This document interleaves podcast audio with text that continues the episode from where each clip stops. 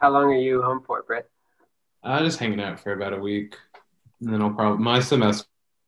I think most schools are doing this, but I don't know if all of them. But we don't we don't come back after Thanksgiving break. We're just kind of straight into finals and have that entire week off.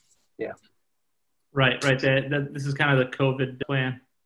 Yeah, yeah. And so I just have like two two longer papers I need to finish by early December or so. But beyond that, doing well. Just busy.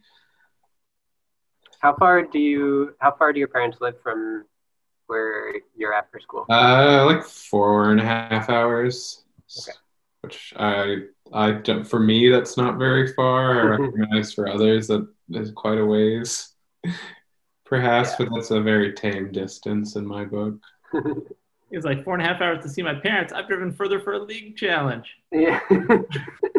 Have, I think. I mean, not specifically.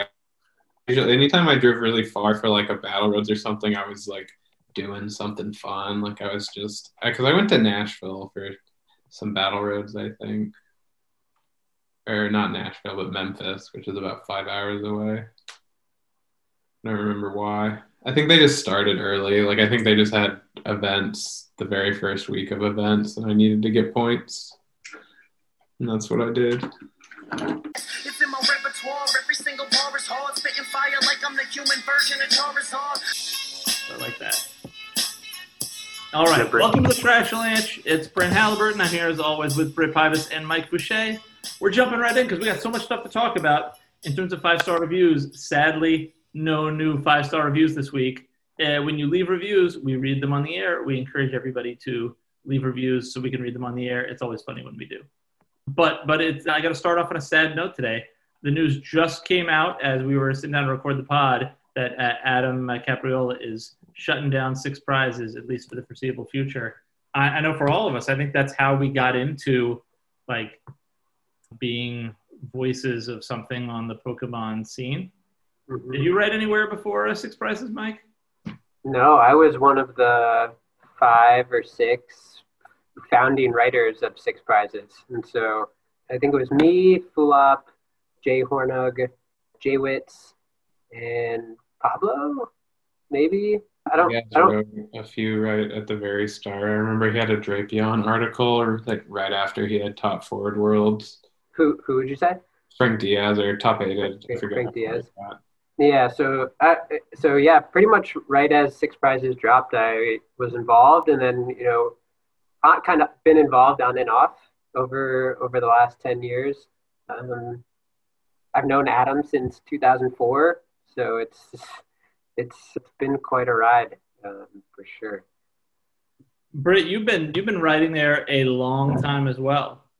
Yeah, I really I wrote from 20, 2012, 2013 or so, all the way till 2018. It was, uh, something I thought about too. Like when I stopped writing, that's really when I stopped playing. So when I like had to write, I at least had to kind of stay involved in the game to some degree to at least compose thoughts, like relevant ones or attemptedly relevant ones, and then sort of that. As soon as I stopped writing, I just like kind of magically never never went to an event again for like a year and a mm-hmm. half or something. And I, I don't know, the sort of correlation just hit me the other day. But yeah, it's really sad to see. Haven't written for them in uh, some time, but I think everyone sort of will remember Six Prizes as just not being not just being the best, but it was just like the first, the only place to go for so long. Just sort of right on the era when everything was still in Pokegym forums for the most part. Like it was just sort of the first, really surprisingly, like even like sort of like Pojo, even at the time, was sort of anachronistic, but it occasionally would have competitive articles still for whatever reason. So it was really cool, at least then, to see not just the content, but I really think it helped grow the game too, just in terms of like characters and people. You have the writers now, like it's just sort of people at the forefront. And I know for me at the time, that's when I was first starting getting into the game. So you just like sort of started learning names and stories. And I don't know, I just love to learn the history. And I don't think I would have gotten any of that without sort of six prizes laying the foundation for so much more to come. So much of someone's PC and Limitless and all that stuff, all very much indebted to Six Prizes, I would think. Yeah, totally agree. It, it's it's really the biggest jump. Six Prizes was the biggest jump, I think, in Pokemon content ever. I mean, everything after that has been somewhat of the same format, or you know, at least all the article sites for sure. And then we started getting into the more like digital media, videos and podcasts and, and all that stuff.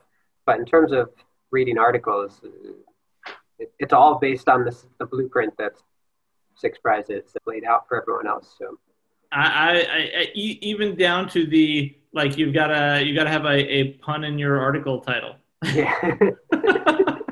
yeah, it's not a Pokemon pun. You're like, well, it's not a real Pokemon content site.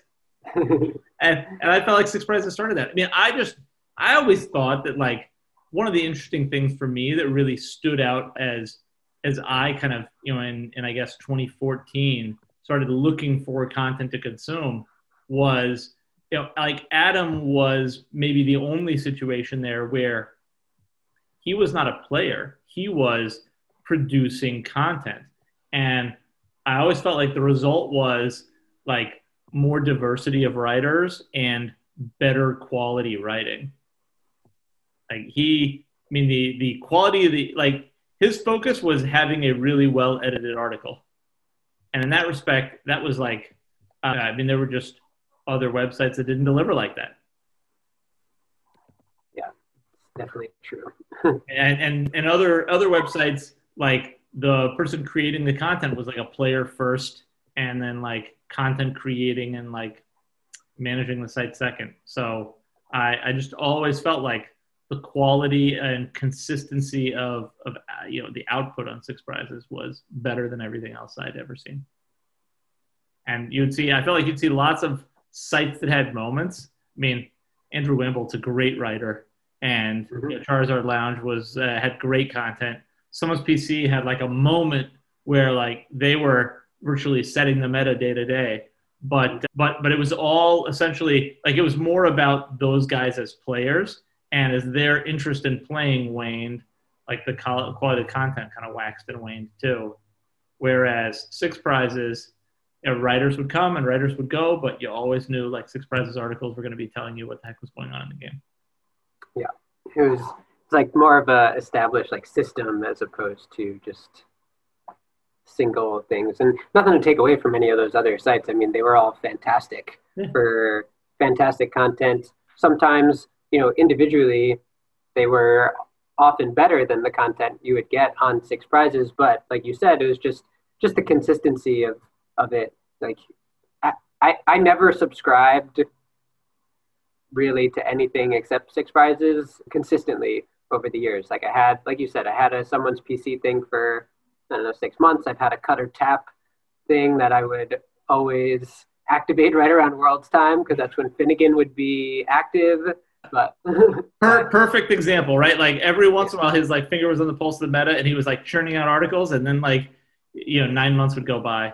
Uh, yeah. And, you know, you know, I, I kind of wondered whether or not talking about this was uh, like it's almost too premature because I, I mean, ironically, one of the other things that I had put on our agenda for today was you know Danny Altavilla won the Hyperlux tournament on Sunday, and I wanted to talk a little bit about about his list. But like the day prior he had said gonna take a break from pokemon retiring for a little while and like yeah i know i know it's the pokemon thing where like saying hey i'm taking a break and then not taking a break is this thing. Yeah. I think he i think he worded it well enough to avoid this. I think it was implied that he was playing tomorrow regardless. I think i don't think it was quite a doubling back from day one or something but i could be wrong.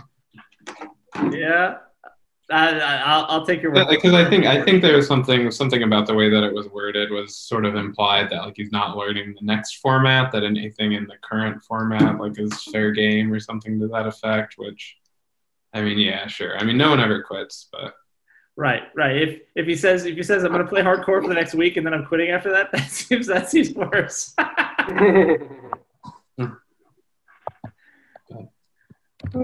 All right. Should we talk about should we talk about the Players Cup, guys? Yeah.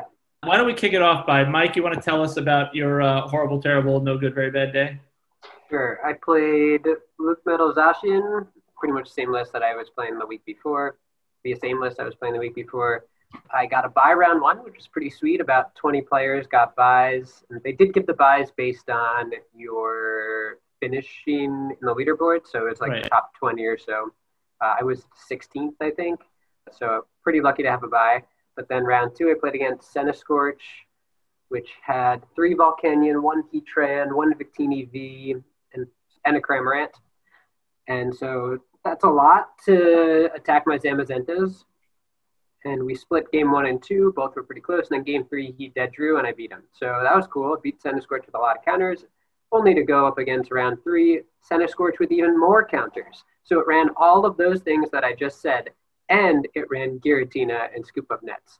So that was quite bad. I did win a game in that set, and game three was pretty close, but I couldn't win that one. And then I got bumped down to the losers bracket, and I played against ADPZ, which just just kind of ran hot. I ran a tool scrapper, kind of did its thing. Game one, I didn't really have a good start, so one out in what is that? Four rounds. Looking back at it, Luke Metal did okay. I think only one made it through NA, but a ton made it through Europe, which we'll talk about in a second. And I think it was a fine play, but it wasn't that great of a play. I think Center Centiskorch was played a lot more than expected. And I think the ADPs all ran Tool Scrapper, and some a lot of them even ran two Tool Scrapper. I think I saw a list from like Kenny Britton and Isaiah Bradner, maybe a couple other people that were running two scrappers. So I don't think ADPZ would have been that much better of a play for me personally. Honestly, we can when we talk about the decks that made it through. I think Eternatus might have actually just been the play for Players Cup. Um, looking at what the meta was like, at least for NA. So let's talk about that. So I have the list from the one guy that advanced the top 16 playing Luke Metal. How different was his list? Like he went he went 5-0 and I just wanted to see were there things that he did differently in his list versus you or was it like super high RNG or was there maybe something else that you look at and you think uh, is different here? His list is less consistent by a little bit. He only has three research. So that, I mean, that's that's just a small change. But I mean, overall, it's basically the same thing. He has two reset stamps. That's the only major addition. He, so he went minus one research and minus one something else. I can't figure it out right now, but plus two reset stamps. And I think, and he, and he ran two of the tag teams, and I ran one tag team and one stun fisk. But I'm pretty sure that's it. So it's, it's essentially the same list. Right, Just a couple cards different. right. So- So it's So his matchups were probably better. You know, got a little bit luckier. I don't think it was anything more than that. Yeah, yeah, yeah. I, I, look at it and I think, I mean, he played Centiskorch, he played ADP, Mirror, Eternatus, and some Fossil deck. So, like, must be nice. Yeah, Fossil deck is a free win. Eternatus, very good matchup. Generally, the mirror is. I mean, like you're 2-0 in the mirror. It means you you drew better. Like right, and then ADP, I think is a good matchup, but especially if they're not prepared. But it you know they can just do their thing and they can beat you. I think Right. like also when I played ADP, like one of the games I prized two out of my four metal goggles, and like that's really bad in that matchup. And he beat Scorch, which is which is cool. Scorch is a, it, it really depends on their list and what they play. I think if they only run one other fire attacker, so like either Heatran or Victini, it's not that bad. But if they have both of those plus their Volcanions, then it's really tough. And if they have the Giratina, it's really, really hard. But if they don't if they don't have that many counters to Zamazenta, I think it's like 50-50. All right, why don't we take just a second to talk about so so we have some data from Europe. In Europe, as you said, like they had of the people that got through, five melmetizations, three ADPs, two baby browns, two Eternatus, one uh, Decidueye, one attacking Excadrill, one Pikarom, one Centiskorch. And you know what's interesting is, and we also have the data. All this is courtesy of Zapdos TCG on like the 256 decks that were played, and Centiskorch was like the second most played deck. Yeah, it's crazy. Any any thoughts on like why we end up seeing mm, you know Lucario Melmetalization do so well in Europe and then kind of bomb out in uh, America? Yeah, I don't know. I mean, it has. It's like by far the best conversion rate too. Like five out of twenty-four Luke medals made it, and like ADP is the next with three, and there was forty-one ADPs. So like that conversion rate's insane. Right. and, and Centiskorch has the worst conversion rate. And you would Yeah. think that defies all reason, right? Right. Do you think Um, it could have something to do with the amount of Pikachu that was played in Europe versus North America? Because if we think that, like we said, the matchup seems to go either way, but seemingly if you play the second uh, Boltunds, that seems to tilt in favor of the Pikarom player, I think. And it seemed like Pikarom was very popular from what I could see. I wish we had more statistics. I'm not sure how accurate that could be, but I would think maybe that could be part of it. Like maybe not that specifically, but just the matchups in general.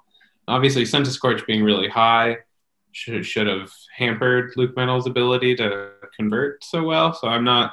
I mean, who knows? It all Centiskorch could be the most popular deck, but all the Luke Metals could still dodge them the whole time in a in a bracket. You know, like it could just be variance. I'm not entirely sure, but again, too, and maybe it was the, also that North American ADP players were playing two tool scrappers, and maybe the European ones decided not to play any.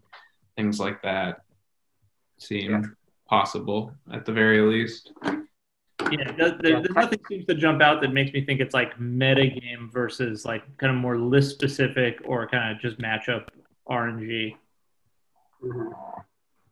Yeah, and your your question about Pikarom, like Pikarom, I think was probably more popular in NA, and the probably the average Pikarom player is a little bit better in NA. Would be my guess. Like just looking at the people that made it through with Pikarom was Mahone, Justin Bokhari, Kevin Clemente, and then I don't know the last person, Eric Brooks. But I mean, three out of four of those Pikarom players are very good. So I think a good Pikarom player does probably have the advantage over a Luke Metal. Yeah. So uh, let's talk about let's talk about North America top 16 for a minute. Any things jump out at you guys? Uh, so Grant, Grant Manley made it through with Eternatus, and like I said, I think Eternatus might have silently been the play actually for this. I think it takes a pretty solid matchup against Centiskorch, and Centiskorch seems to be much more popular than anticipated. I think a lot of the ADPZs were not playing Big Charm, uh, instead choosing other techs like the second Tool Scrapper and whatnot, and so I think Eternatus's matchup against ADP gets better if they're not playing Big Charm. It's a lot easier to kill the ADP, one shot the ADP on the second turn. And clearly, Luke Metal didn't do that well, so uh, Eternatus doesn't like that matchup, so that's good. And a lot of the Pikaroms drop their Crushing Hammers as well, so that matchup gets a lot better if they don't have Crushing Hammers. So I think a lot of things ended up just coincidentally or not falling into place that made Eternatus a pretty good play. And so I think that's a large reason of why Grant did well. And I wouldn't be surprised to see him make top four. Yeah, certainly when you look at the list, there, there's a lot of uh, good players. Yeah. No surprise, and and maybe maybe the moral story is if we dug into European results, we would get a sense of like who you know that strong players played uh, just played the right decks. Although I felt like I think I I feel like I saw that list, and there were like lots of like Italian players that I had never heard of, and then like Benji. Yeah. Benji's the only person I know that made it. I didn't see that list, but he's the only one I saw. And I'm not, do you know what he played? Which I one think he's the one who played attacking Excadrill. Okay. nice. I, I, I was going to ask you if you had any idea what the heck was going on with that. Well, if he's playing attacking Excadrill, he is in for uh, a tough time because there's not many good matchups left for him. Yeah, that looks tough. Brent, I know you've been following like a lot of the Undaunted guys pretty closely. Any stories from Players Cup 2 that we should uh, talk about? No, Tate went out 0 and 2, I believe. Dustin went out 1 and 2. I don't remember how Frank did. Frank is very aloof at times. He's hard to get a hold of. I know he was, he obviously didn't make it, and I know he won a round, but I don't know anything else beyond that. He never popped back into chat, to my knowledge. Uh, no, but seemed like a good day for the Pikarom players from what I could see. It was good to see. Kevin Clemente's list was very interesting too. And not only did it, it didn't play hammers, but it didn't like play anything super interesting. It just played more big charms. Yeah. Did really well, it would seem. Nice and consistent. So, a couple of other tournaments that I thought we should talk about. Unless, do you guys have more stuff we should say about Players Cup 2? The only thing I'll add is I did see a list for the. I haven't seen a list for the Latin America region. I know Pablo didn't make it. That's that's literally my only data point there. And I did see a list for Oceania at some point, and I believe the guy that won the last Players Cup, Jack Millar, I believe, is the one that won. He yeah. is in the top 16 again uh, this time, which is pretty cool. That's a cool story. Nice. How did uh, how did Ross do? Did he play Blounds? Yeah, Ross played Blounds, got a bye, and then lost two in a row. And Pablo played Centiskorch, and I think went one and two. So not a good, not a good day for the X Files crew. you know, I recognize. I mean, like there's an element of. I mean, this is why like the whole they have six one two automatic cut the day too. Like it's mm-hmm. just really easy when you're only playing five rounds, man. It's like high RNG. Yeah, yeah, yeah. Like going X two is good enough at a regional to move on to the next day, and going X two here is you're out. so yeah. There's definitely higher variance and a lot there there's been lots of times where I think the the regional champion, you know, starts off something like two and two, fights back to seven and two, and then goes whatever four one on day two and wins the event. I think that's happened quite a lot. So I'm not surprised to see some very good players in the top 16. You know, in N- uh, NA is what I mostly can base that on. So, you know, we, we see Kevin Clemente, we see Zach Lesage, we see Bokhari, Ahmed, Grant, Mahone. But I'm not surprised to not see, you know, 12 out of 16, right? I think there's going to be variants that, and not, not, not taking away anything from the rest of these players, they're probably quite solid players, but we're, we're not going to see all of the name players all the time in a format like this because there's just more variants. Right, right. You're not, yeah. As you said, no disrespect to those guys, but those other guys that you just named are like goats, and yeah. I think we've seen so many regionals where like the top eight is like those eight guys, and people yeah. are like, "Oh my god, top eight stacked." This is uh, this is like not quite like that. There's there's definitely a lot of like opportunities for new players that have uh, not had the same kind of success historically. So in that respect, hey, you know, way to take advantage of RNG, guys. Go get it. Mm-hmm. Um, so, so the other thing, I, uh, a couple of other tournaments I thought we should talk about this week. There was the big uh, Team Undaunted versus I don't even know what the heck it is, Magikarps and things, and and Britt brought brought uh, Pride to the Trash Ledge. They're called rats and carps, I think. I think it's essentially just Azul's subs, his like channel community, I believe is who they are as a group, including Azul, I guess, since he played the last one.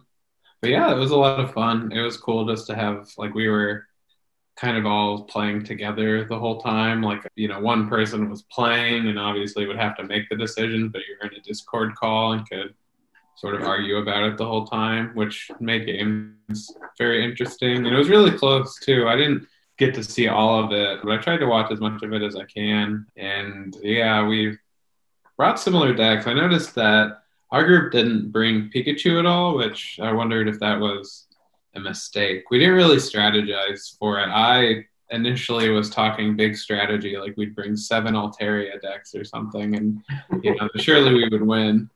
So I wanted, I was proposing ideas like that. Like I really wanted to to game the system really hard, but I guess there just wasn't time to coordinate something that intricate. And so we just all played our favorite decks. I played. So I played Lucario Melmetal. What did I? I took. Mikey mentioned some changes.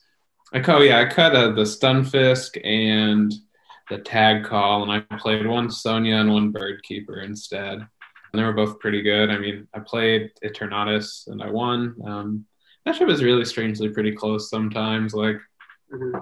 even if it goes exactly how you plan, like, it's just hard to deal with the Sableye effectively sometimes, and that's a lot of what the game comes down to.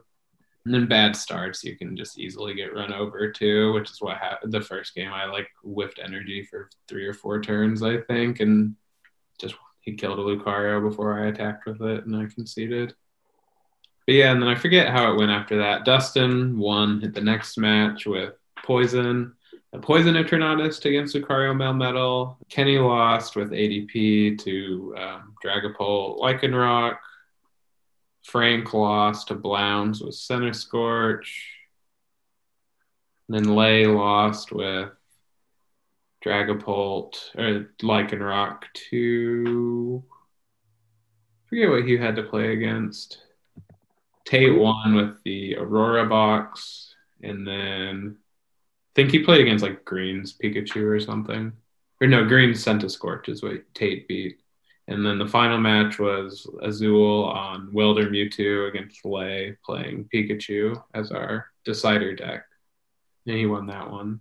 And that's something I noticed about both Players Cup is I guess I was a little surprised. At least I, I thought Mewtwo was really a pretty good deck. Like I think that both the Psychic version and the Welder version were certainly capable of making top 16 at the very least. I was pretty surprised to see none either side, at, least of the one, the unknowns in North America aren't playing Mewtwo anyways, but none in Europe, which I thought was surprising. I guess Tord was close. Tord and them, that was their secret deck, the Lightning Mewtwo, which I believe he was just a round off.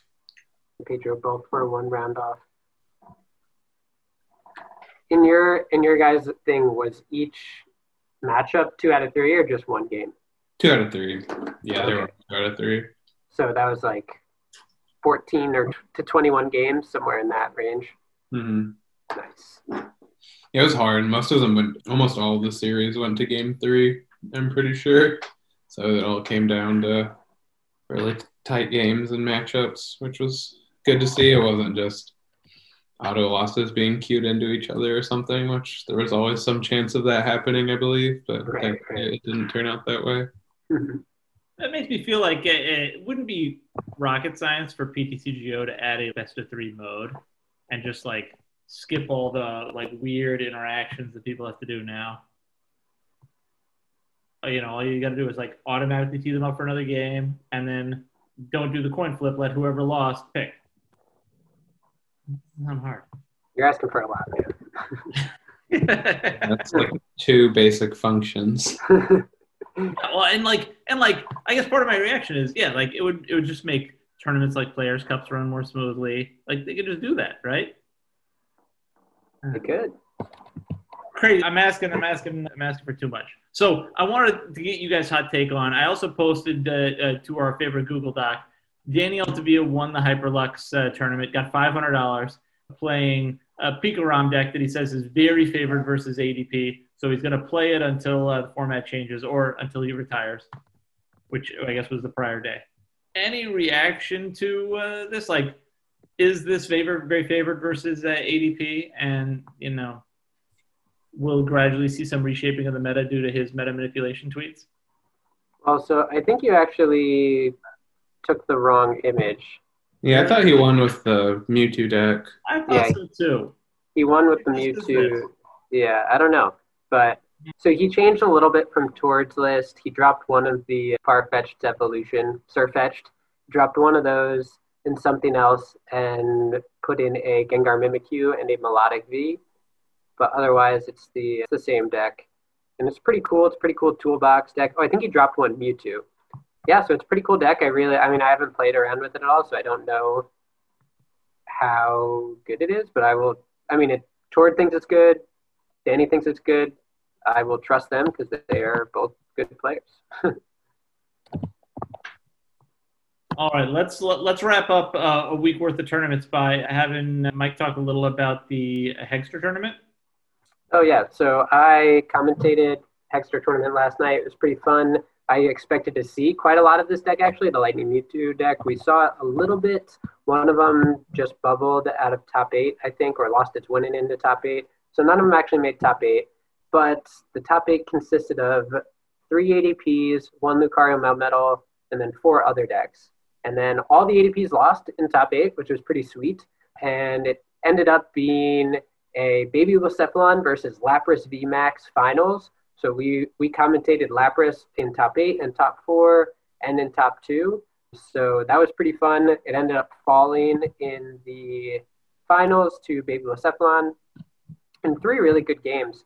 So it was pretty fun. Nothing, nothing too crazy, but I just thought it was worth mentioning that Lapras didn't seem too bad to me. The list that was played was really consistent, really straightforward. So if if it turns out that like uh, Coalossal, which is we're going to talk a little bit about Vivid Voltage in a, in a minute, but if that kind of pushes out Pikarom from the format, I think Lapras actually might have some footing. Yeah. So, so how does the Lapras Boltunds matchup work? Is that is that interesting or, or worthy of uh, being discussed? Like, I recognize you have single prize attackers and you have weakness. Like, if you ask me who wins that, I, I don't know if I would understand how that works. Yeah, uh, it pretty much comes down to can the Lapras player get set up and Marnie, the Boltunds player, like multiple times. And that happened one game and not the other games. It also has to like try and boss and kill two prizers when it can as well to jump ahead in the prize trade. So you can't Marnie and boss in the same turn, so that's what's awkward. So you have to choose like, am I going to disrupt their hand or or try and kill their Oricorio or whatever. So like there was one game where he chose to kill an Oricorio instead of Marnie. I think the Boltunds player had like seven cards in their hand, and so he killed the Oricorio, but then he still got one shot. Like the VMAX got one shot the next turn, and he had the option of Marnie. So it's it's pretty debatable which which to do. So it's kind of a hard balance. And the Cramorant is also pretty good to finish the game. So like the end of one of the games, he had the Lapras VMAX up, and the Boltunds player had a very small hand, but he only had you know one prize left, and he had a Dedenne on the bench. So Cramorant Welder wins the game. Nice. All right, guys, should we transition to talking about uh, the new set? It sounds like you guys have been looking at a little bit and generating some opinions. Yeah, let's do it. Yeah, I've looked at it a little bit. I looked at it for, really for the first time last night, kind of while in between rounds, I was kind of giving some of my thoughts. And I will say, I am not impressed. There are not many cards in this set that have jumped out at me. Unsurprisingly, the card that I am most interested in trying has to do with Spiritomb. So there is a Donphan in this set that has 150 HP, and it does 120 for one fighting energy, which is pretty strong. That's like really good, right? That's one shotting a Pikarom, and it does 20 damage to all of your bench Pokemon. So you are powering up your Spiritombs. You're hitting for 240 damage against fighting weak things. You have 150 HP, so you're a little bulky. I don't know. Maybe it's the Rebirth of Spiritomb. Probably not, but I'm definitely going to try it. yeah, I thought that card looked interesting too, and I didn't see many people talking about it in most of the top tens and stuff I was going through. Uh, most people don't don't view everything through a Spiritomb lens. Yeah, nothing wrong with that. Yeah, I thought good. Fighting's got really good support right now, I think, especially with the new energy and the new supporter card. But just like I was saying, I've said a few times, so much of the trouble now is they have good support, but none of them are, are good enough to compete with the Eternatus, really, anyways. Which, so Col- Coalossal seems like, you know, the obvious card for that. I'm a little skeptical about it being good. Like I recognize that the typing and stuff is there, but I wonder just how good that attack is against anything else. Like where how exactly because you, you play a Oranguru as part of your package, I'm sure to try to combo it most of the time, but I know it did well at a Japanese tournament. I don't recall what else was played in the deck, but it just seems kind of slow. And then eventually you get to 240, but I would think that's still just not fast enough against ADP. You don't knock out Zacian or the ADP any, without multiple attacks, and I imagine that just lets them ultimate ray you, and then you'll lose. So I'm a little skeptical about it being like a really de facto card of the set. I really, really excited about Snorlax.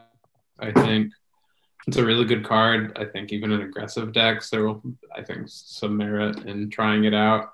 I think instead of instead of another Dedenne or Crobat, you just get the the second one. You get a Snorlax, especially if you're going first. It seems really really good to me. But then also for control decks too, just it's better than Zacian, and so maybe um, that will give you more the more time that you need. I guess it's just an extra turn, so it's not like all that much more time against to raise ADP, so they don't just knock out your you know your big prizes anyways. But I think it'll have a lot of versatility. I'm interested in Togekiss too. Again, probably would just have to be a control deck, something similar to Sylveon, but I just think that like, attack's really good. Even to Sylveon when it first came out would occasionally be used more as a setup Pokemon, more for just powering up your Gardevoir. And I could, I'm not sure what it would be maybe the new Charizard and things like that. I, I feel like it could have some versatility trying to work more as a setup Pokemon, maybe with Decidueye or something like that, or I'm not sure, but probably probably most likely is your control deck. You can play that with Altaria and the Swannas and Kangaskhans and things like that. I'd imagine it'll just be another sort of option for that deck. Then otherwise, Orbeetle, or however you say it, looks like a lot of fun. I think that'll definitely be my pet project of the set, trying to make something interesting work with it. I'm not sure. Ooh, it spreads damage. Yeah, it's cool. Its attack can do kind of a lot of damage to to a lot of the format, but it'll need it needs a partner of some kind, and I don't really have a clue what that would be, but I'm gonna work on it. It's the card I'm the most excited for, I think. Mm. Right. I mean, obviously, it, it kind of naturally combos with Sableye a little bit, and that you can kind of spread damage, pick targets. Mhm. That seems like an obvious thing. So you said nice things about Snorlax. Do you have do you have like an early opinion, guys, on Snorlax versus Jirachi? The Jirachi card's very good. Jirachi is very good, probably. I mean, I think Jirachi is way, way, way better. But but they're also played in very different like they might be played in the same deck, but they're played for like different reasons and in different counts. Like Jirachi is probably going to be like the current Jirachi is more of like a three or four of card, and Snorlax is more of like a one of. I think Snorlax takes the place of Zacian, kind of like Britt said, and even a deck like Blacephalon probably runs a Snorlax now instead of Zacian. Jirachi, I think, is I don't know. I'm excited to try Jirachi and stuff, uh, just because it can use air balloon. So I think it uh, is immediately quite a lot better than maybe the the current Jirachi. Um, Right. The fact that you don't have to run an army of uh, switch effects for the, the, the work around status conditions. Yeah. Yeah, that's something I was really thinking about today was like what what Jirachi is going to do to Jirachi decks. Like, do you do you play both? Is the new one better? Is it does it depend on the deck? Is the old one better for some decks and the new one better for others? There's a lot to a lot of considerations, a lot that I think we'll you'll just have to test through. I, I I have intuitions on sort of all of those hypotheticals, but I don't really have any clue uh, or you know, it depends on what you're digging for. Because some decks, some decks like uh, that I've been testing recently, like have Jirachi, but it just doesn't feel like you need all that much. Like you know, before sometimes in the past, ADPZ would play Jirachi, and you're still then digging for you know whatever whatever combo piece you need to get to alter creation. But then a lot of times too, like in the the Pika recently, where you play the the Scoop Up Nets, you have all these Jirachis, and you just don't really need anything. Like your your search cards are just there anyway. So I think like decks like that, where it's just kind of there for a general consistency, I think maybe the the newer one might be better more often than not. But whereas with something like Blacephalon, I would think that has a lot of tiny moving parts where you need to see like more cards, and you know, with five cards, you might see two of the three cards you're missing or something like that. Where whereas I, I think your math requires you to to dig a little harder. But I don't have a clue. I bet there's a there's a lot of combinations to try, obviously, but it'll be it'll be exciting to, to find out.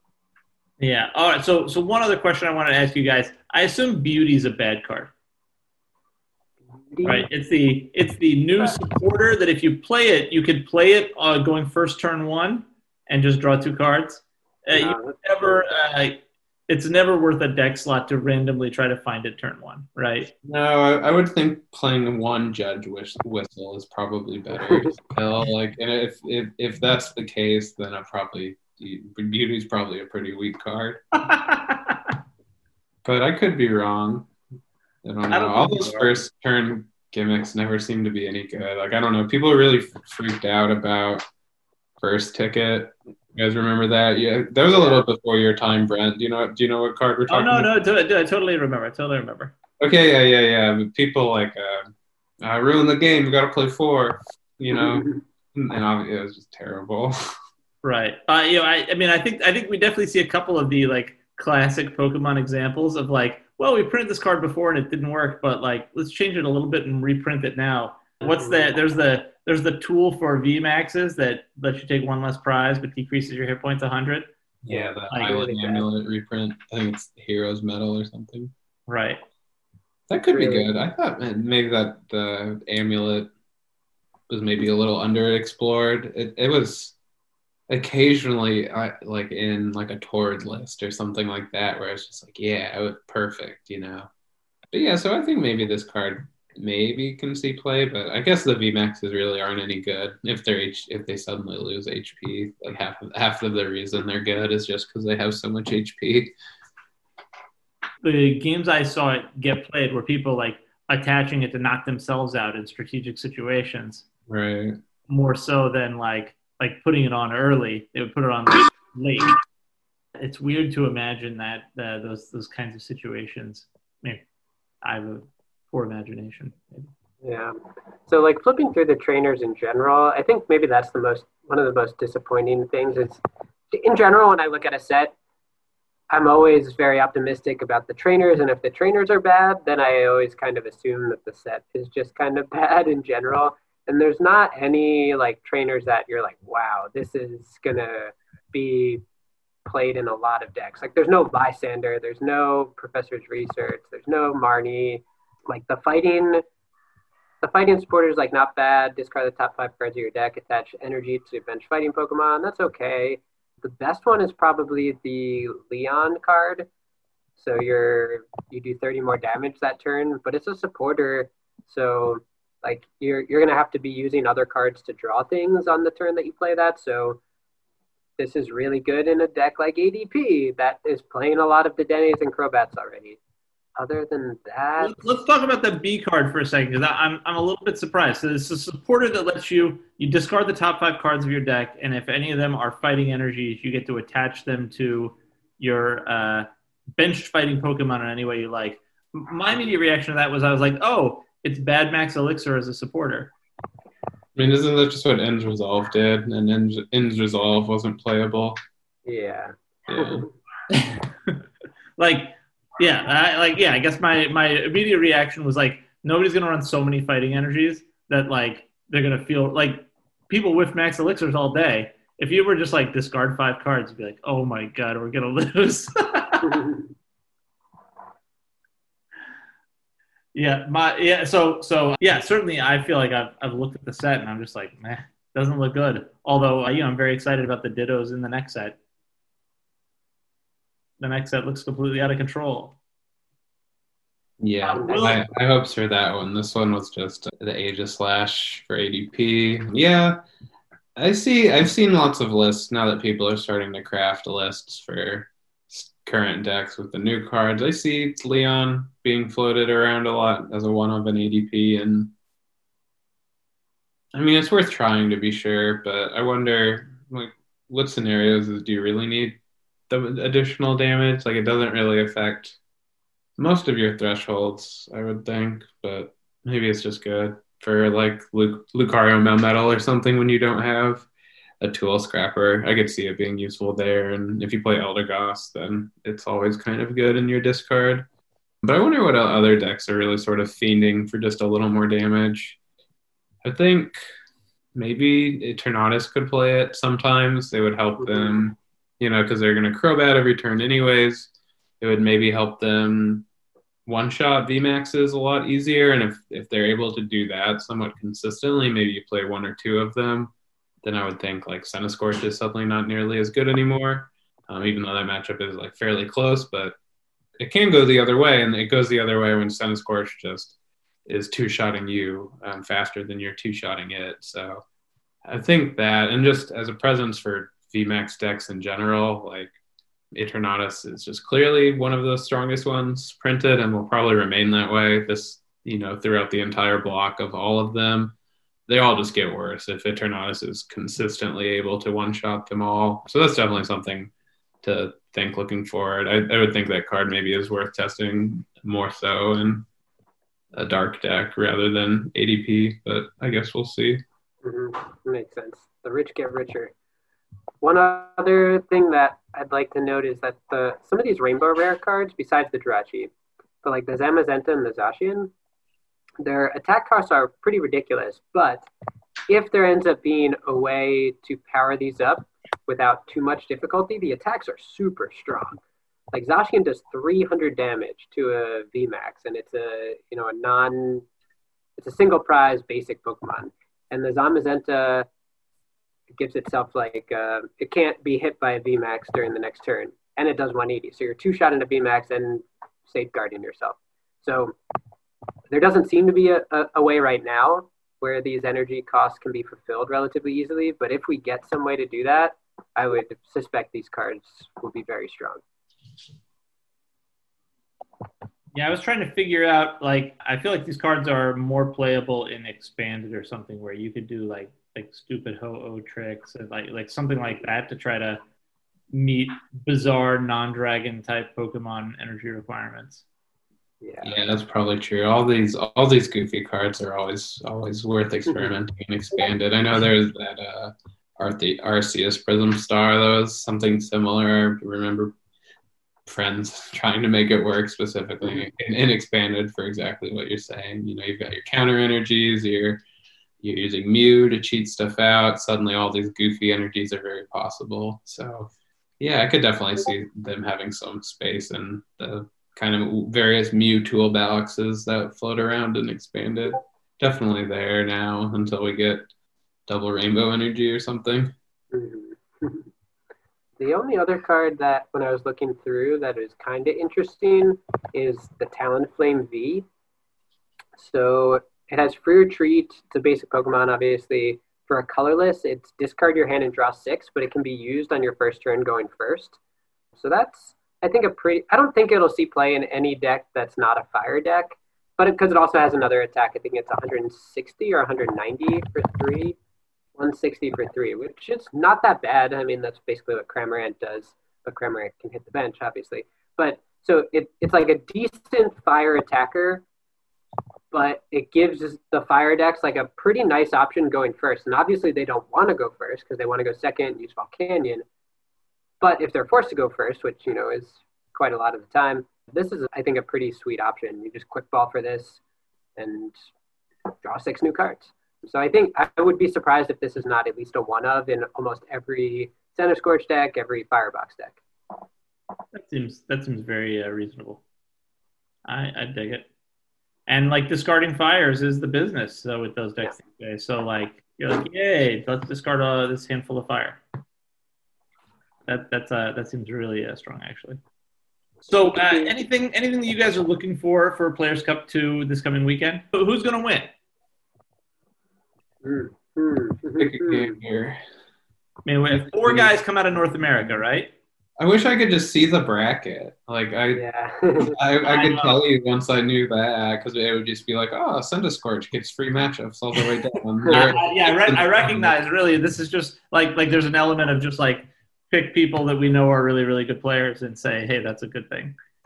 Uh, Uh, well, I, I would think that Mikey's pick is probably going to be Grant. If, if, Yeah. he don't, if he if he thinks that Eternatus is the plane gonna eke it out, right, right. We feel like that has a good matchup in the meta, and and Grant's very good at Pokemon. So The one, the, yeah, the one thing I'll say though, Grant is in the losers bracket, so a lot of the good player, the quote unquote name players, are actually in the losers bracket. Mahone, Right. Bokhari, Grant, Ahmed, and so they're only one loss away, while everyone else in the winners bracket has a loss to give still. So if I had to pick someone besides Grant, it would probably be someone in the winners bracket. One of the Pikaroms, probably. I know Kevin is a good player, so Right. Hmm, I'm gonna go with. Hmm. I'm gonna go with the loser pick. I think they're gonna. I'm gonna go with Ahmed. I think he's got the the extra consistent Scorch list. He's gonna make a, a losers bracket run and qualify. I mean, he and Zach are basically running same 60, right? I imagine. Yeah. And then for Europe, I don't know. I like Benji a lot. I'll probably just pick him because he's a. Exactly, exactly. I don't, I don't know. I, I would also think he's probably playing Excadrill. He just always kind of does gravitate towards goofier decks a lot of the time. That would, that would be, I think that would make sense and sort of my, my intuition of the decks he likes to play. I'd be like, yeah, that's definitely something Benji would play. I think so. Good luck to him for sure. Exactly. We would love to have attacking Excadrill, I think, in or I, guess after this they all switch decks because it's going to be the new set dropping, right? Right. But but yeah, we definitely want to see attacking Excadrill do well, and, uh, and we're all a Benji fans, so that, that that's uh, solid stuff. All right. As always, we're sponsored by Channel Fireball. I don't think we have a big ad today because we've already talked for more than an hour about all kinds of things going on in the universe. But we appreciate their support as always, and it's, uh, it's worth mentioning. We love them very much. absolutely. Thanks for li- listening, everyone. We'll be back next week with preliminary vivid voltage testing results. Maybe. I'll have I'll have another five and two to talk about. That's just that's my lot in life. Is I'm just gonna play my goofy bad decks every week and just go five and two in the open. That that's not true because I know like after like nine weeks, everybody gets to be like, I finally broke through because I see those tweets. You know, a different mm-hmm. person has them every week. Soon it mm-hmm. will be you. I was so close. I I went five and two this last week with the Aurora box, and both my losses were just unplayable openings. I like I didn't even. It was funny. One of them was against ADPZ, and he he like ult, quick balled for Zacian attaches and intrepid swords, and I just like draw and concede because it's just like it's over. It doesn't matter. Like I did, I, I have to get Volcanion on this turn. It doesn't matter if I top deck a supporter next turn. Like the fact that I don't flare starter right now means the game is over. and so I'm sure he was very confused, but Yeah. All the other games went very well. I even won a really, really, really hard game too against uh, Mewtwo. That was a lot of fun. Nice. Orbeetle, or Beetle, I'm coming for you. That's what we like to hear. That's what we like to hear. New set, new uh, new heroic tales of victory on the pod.